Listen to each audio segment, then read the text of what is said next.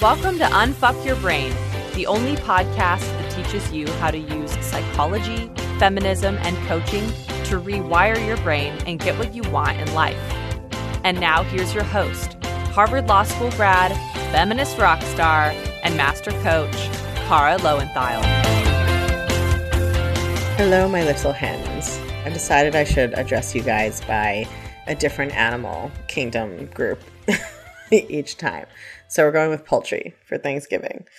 All right. So before we get started today, I just want to tell you guys I went through a kind of unexpected personal loss over this weekend and not going to bore any of you with the details because this is about changing your thoughts, not mine. But I do want to talk about it a little bit with you guys before I get to my planned content because coaching yourself on a day-to-day basis it like definitely produces results, right? It decreases procrastination, it decreases stress and anxiety, it increases your ability to connect to other people, um, it decreases your dating anxiety, it improves your body image. Like it does a million amazing things I talk about all the time. But honestly, the times that I really find that coaching has sort of prepared me the most and in a way that blows my mind is when something unexpected does happen.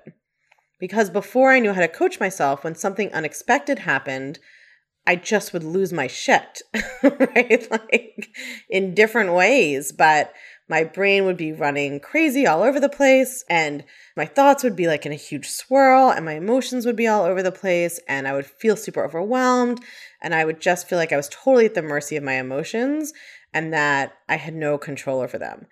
And what I've really noticed, you know, I've noticed this in the past, but particularly in this new situation that I'm dealing with, is that the emotion and the feeling flows through me so cleanly now.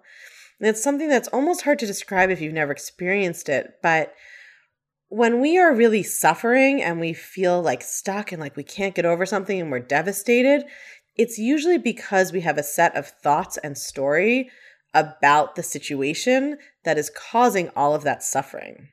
And I feel like what I'm experiencing now is really the difference between pain and suffering. Right? There's a Buddhist saying that pain is inevitable, suffering is optional. And so, what I have been experiencing over the past few days is I absolutely am feeling kind of intense waves of emotion at different times, but they don't last long and I don't get stuck. It almost feels like life force, like pouring through me. It's like the emotion flows through, whether that's sadness or grief or loss. It pours through me. It's like an intense five minutes, maybe 10. I might cry, and then it's gone. And then when it's over, I'm just sort of, I feel pretty normal. And that is so different from how I used to feel when something negative would happen if I broke up with somebody or somebody died or I lost someone or I had a career setback. Like when something major and unexpected happened, I would just, my emotions would just take over. I could never understand how anyone could get any work done when they were, you know, in a breakup or had lost someone or had gotten fired or whatever happened to them, right? I didn't understand how anybody like got on with their life because I was so in the grip of all of my stories, which I didn't even know were stories. I just thought were true. and so I was suffering so much.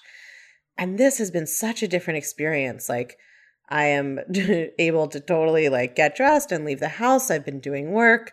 I've been spending time with friends. I got to pause and cry once in a while, but it really just feels like I'm a totally different person having this experience. So I want to share that with you all because I just want you to know that there's so much more to this work than, you know, reducing your stress is like an incredibly important thing to do. And I'm not, I would never minimize the importance of reducing stress and anxiety and unfucking your brain and deprogramming it from the patriarchy and all that stuff we talk about. But there is this other, like almost deeper level to this work where it actually just changes how you experience the world.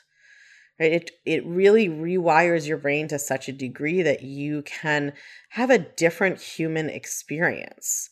And that is just that just blows my mind. So that's what's going on with me. What's going on with you guys is that it's Thanksgiving, and this week is the start of the November December holiday season, and we all know what that means, which is one mental breakdown after another, right? Between family and work stress and the holidays and breakups and New Year's resolutions, It's a stressful six weeks until you turn the corner into 2018. But you do not need to worry. I have got you. Every episode in the next six weeks is going to address the particular challenges of this time of year and how to navigate them. And you can unfuck your brain no matter how much it seems like everyone around you is trying to fuck it up more. So, today we're talking about how to survive family holiday time.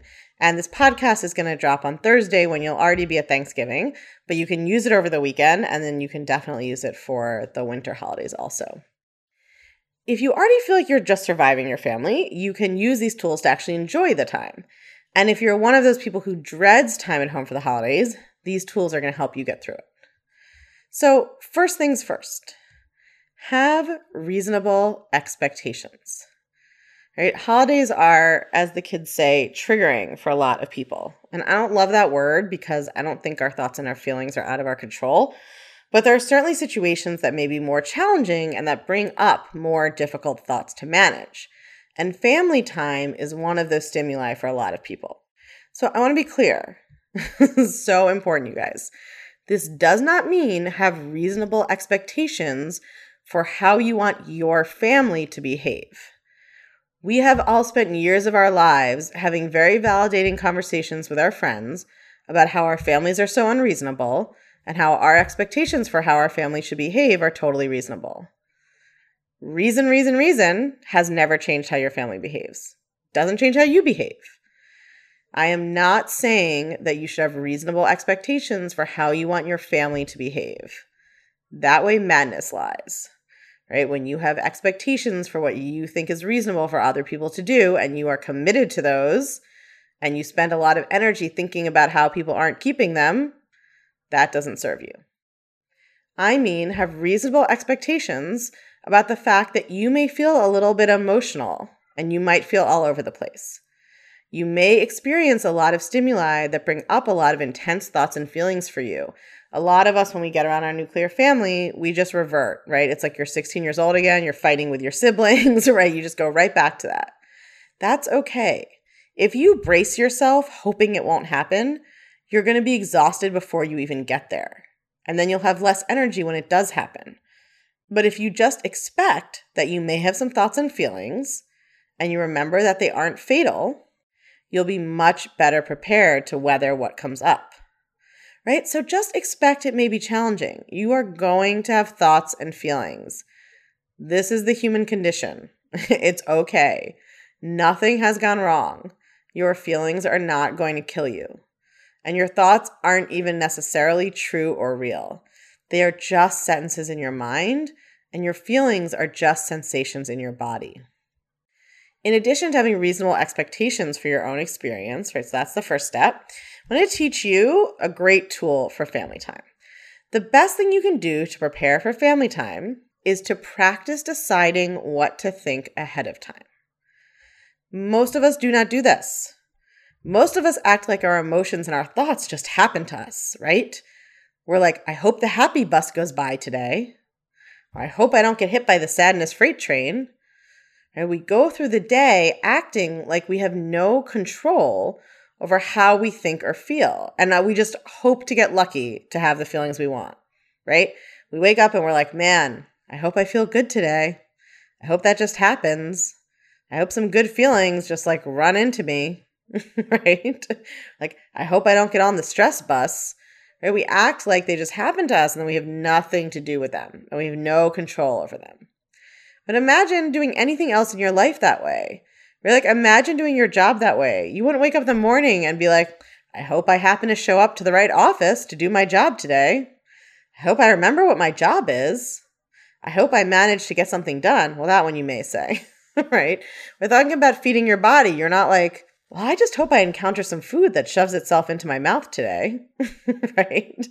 I just hope that some food jumps into me so I can be sustained and keep living you don't give up all power and control over those things to just whatever happens to go by. So, the very first kind of mental orientation difference, well, the very first one is to expect you're going to have some thoughts and feelings. That's okay. Right. The second one is to really get clear with yourself that you have control over how you're going to think and feel. You do not just have to feel whatever feelings come by as though you can't do anything about them and you can't select them at all. So, I'm going to talk you through how you decide to think and feel on purpose. But the first premise is just the concept that you can, that you can have some say in how you feel, that feelings don't just happen to you without your permission, and that you don't have any role in deciding how you're going to feel. So let's talk about this in the context of spending time with family. So, family time goes into the category of what I like to call, of course they did. let's talk about what that means. You have been around your family for years, so you know exactly how they're going to behave most of the time. And yet, every time you're about to interact with them, you get yourself all stressed out thinking about how you hope they don't act the way they always do. And by the way, this is not just your family. You do this with your job, you do this with your partner, you do this with your kids, you do this with everyone. You spend time with someone, you know what their patterns are, and then your brain decides that a really great way to deal with that would be to spend a lot of time and energy hoping that the person in question doesn't act the way they always act. Right? So let's say your mother always comments on your weight. You spend the two weeks before you see her venting to all of your friends about how fucked up it is that she comments on your weight and how she better not do it again and what boundaries you're going to draw and what things you're going to do and how you're worried she might. You get yourself all bent out of shape, anticipating this thing she might do and resenting her ahead of time for the fact that she might do it.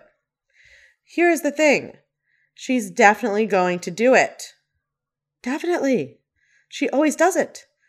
That's how you know to worry about it, because she always does it. So before we even work on reframing the thought about her doing it, we just have to start with this. She's definitely going to do it. So let's just expect that.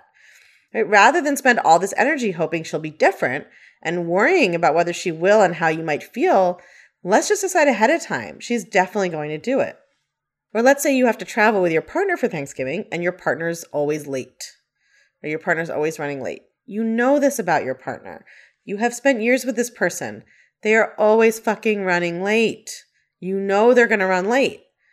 But instead of just expecting and accepting that this is going to happen and that you can decide how to think and feel about it, you spend the two weeks ahead of time worrying about what it's going to be like if they run late and how you're going to feel so annoyed and what is everybody else going to think. And then you're going to feel out of control and you're going to feel disempowered and you're going to be frustrated.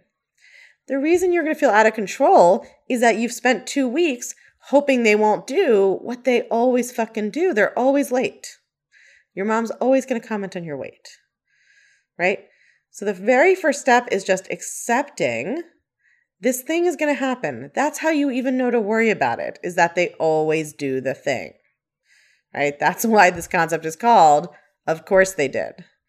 Of course your mom commented on your weight. She always does. Of course your partner was late. They always are.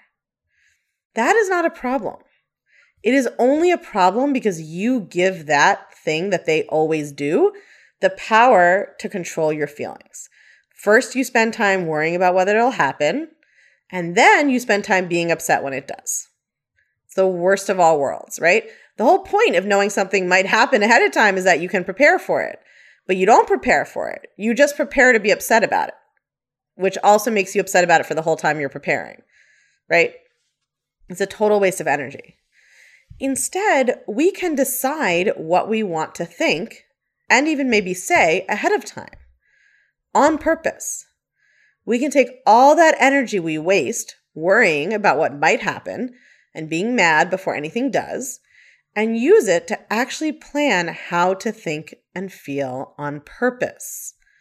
We can manage our own emotional lives rather than letting the potential things someone else might say or do be in charge of us. So, this is an exercise I want you to do get out a sheet of paper and write down what you're worried will happen. Right? Maybe it's not your mom commenting on your weight. Maybe it's your uncle saying something racist. Maybe it's your sister implying you're not taking enough care of your parents. Whatever it is, write it down. Okay? So write down what you're afraid will happen. And then I want you to write down why are you afraid of this thing? Right? Remember that you are afraid right now when this is not happening yet You are afraid that you will feel a way in the future you don't want to feel. When you are worrying about what someone else will say or do in the future, it's because you are worried that when they do, you will have a feeling that you don't like. You are worried that you will feel sad or rejected or ashamed or angry or hurt. But what causes your feelings? Your thoughts, right? Your thoughts cause your feelings. That means that when you worry about your family saying or doing something that will upset you, what you are really worried about is that you'll have a feeling in the future. And what that means is that what you're really worried is that you will have a thought that will cause a feeling you don't want to have. Let's go through that again because generally when I teach this to a client, they nod at me like they understand it and their eyes stay blank. so I'm going to break this down again. If I am worried that my mom is going to say something about my weight, I'm not personally worried about that. My mother doesn't do that. But if you're worried that your mother is going to say something about your weight, you are worried about it because you are imagining that when, if and when she does, you are going to feel hurt. You're going to feel ashamed, right? You would probably call it having your feelings hurt. What you're feeling is shame, almost definitely. You are worried that you will feel ashamed. Now we know that other people don't cause our feelings. Your mom's comment, however heinous, does not cause your feeling. Your thought about your mom's comment is what causes your feeling. Okay, so if your mom says, you could really stand to lose a few pounds and you feel ashamed, it's not because your mother said you could stand to lose a few pounds. It's because you had the thought, she's right, I'm too fat. I'm not attractive like this. She doesn't approve of me, right? You had one of those thoughts, that thought made you feel ashamed. So when you are in the current moment, worrying about how you might feel in the future if someone else says or does something, what you are worried about is that in the future, you will have a thought, and that thought will cause a feeling you don't want to have. That's it. And honestly, this is true for everything in your life, but we're just going to focus on this example for today.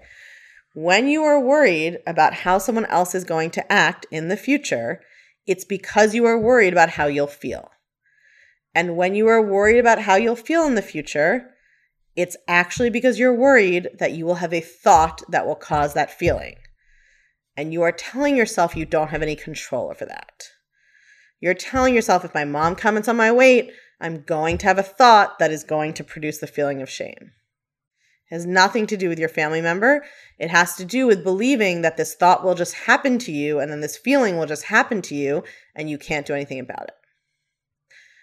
So, if you want to react differently, the solution is not to stress out ahead of time about whether it will happen and just hope it doesn't. The solution is to decide ahead of time what you want to think on purpose when it happens. Right? In the moment, you're going to be reactive and you won't be able to think as clearly. But now, ahead of time, you can think clearly. So now is when you want to decide what you'll think. For instance, if your mom says you look like you've gained weight, right? And your normal reaction is to think she thinks I look bad and to feel hurt and cry. But you can decide ahead of time to think she's saying that because she was brought up to worry about her own weight and she's self conscious about it. Right? That thought will help you feel a little compassion and a little more neutral. Or if your sister says, you know, you're not doing enough for mom and dad, I'm taking care of everything, you would usually feel criticized and hurt. Again, that would be shame, actually, or potentially guilt. But you can decide ahead of time to think something else, like we've both made our own decisions about how much time is necessary. I'm not in control of her decision about how to spend her time, and she's not in control of mine. Or I know that I can be a good daughter based on my own beliefs and actions, or good son, right? Now, none of this is to say that you can't potentially say something. I think it's totally legitimate to tell someone, for instance, conversations about my weight are off limits. I'm not going to have that conversation with you. Please don't comment on my weight. When you comment on my weight, I'm going to leave the conversation. This doesn't mean that you're not ever allowed to take action in response to what someone else says. That's what boundaries are, and we'll talk about those in another episode. But you never need to think, she thinks I look bad, she's such a bitch. How could she say that? I look terrible. You don't need to, th- you never have to think those thoughts that cause shame or anger. Those aren't going to help you at all. And we're not going to talk a lot about boundaries on this episode because there's only so much we can do in one. But I want to be really clear about that because often we think, well, I have to be angry or hurt so that I will like set the boundary and take care of myself. That's a total misconception. So when I say you can decide ahead of time what to think and that you can think something that helps you feel neutral, that doesn't mean you might not set a boundary or make a decision about whether to continue engaging in a conversation. But you never have to feel shitty about it. That never helps you. So you can still decide ahead of time what to think. And you can decide ahead of time what you'll do rather than waiting in the moment and then acting rashly. You always get to decide what to think and feel, and you can decide ahead of time. Right? Practicing coaching yourself in the moment is great, but it is really challenging because at that point, especially when you're just starting this work, at the point you realize you need to coach yourself, you've already had a thought that has triggered a feeling. And if you're having these intense negative feelings one tends to have around family, it's guilt or shame or anxiety. So your body is already responding, and now you have to change the thought and calm your body down. And that's totally doable. That's why I teach coaching. But wouldn't it be better to just skip that whole drama? right? Deciding what to think ahead of time skips the drama. It gives you the power. When you practice thinking ahead of time, you don't have to wonder if you're going to cry into your mashed potatoes. You don't have to worry about whether you're going to feel sad or anxious or have your feelings hurt. You get to decide ahead of time that you're not doing any of that. You can decide to feel grateful. You could decide to feel happy.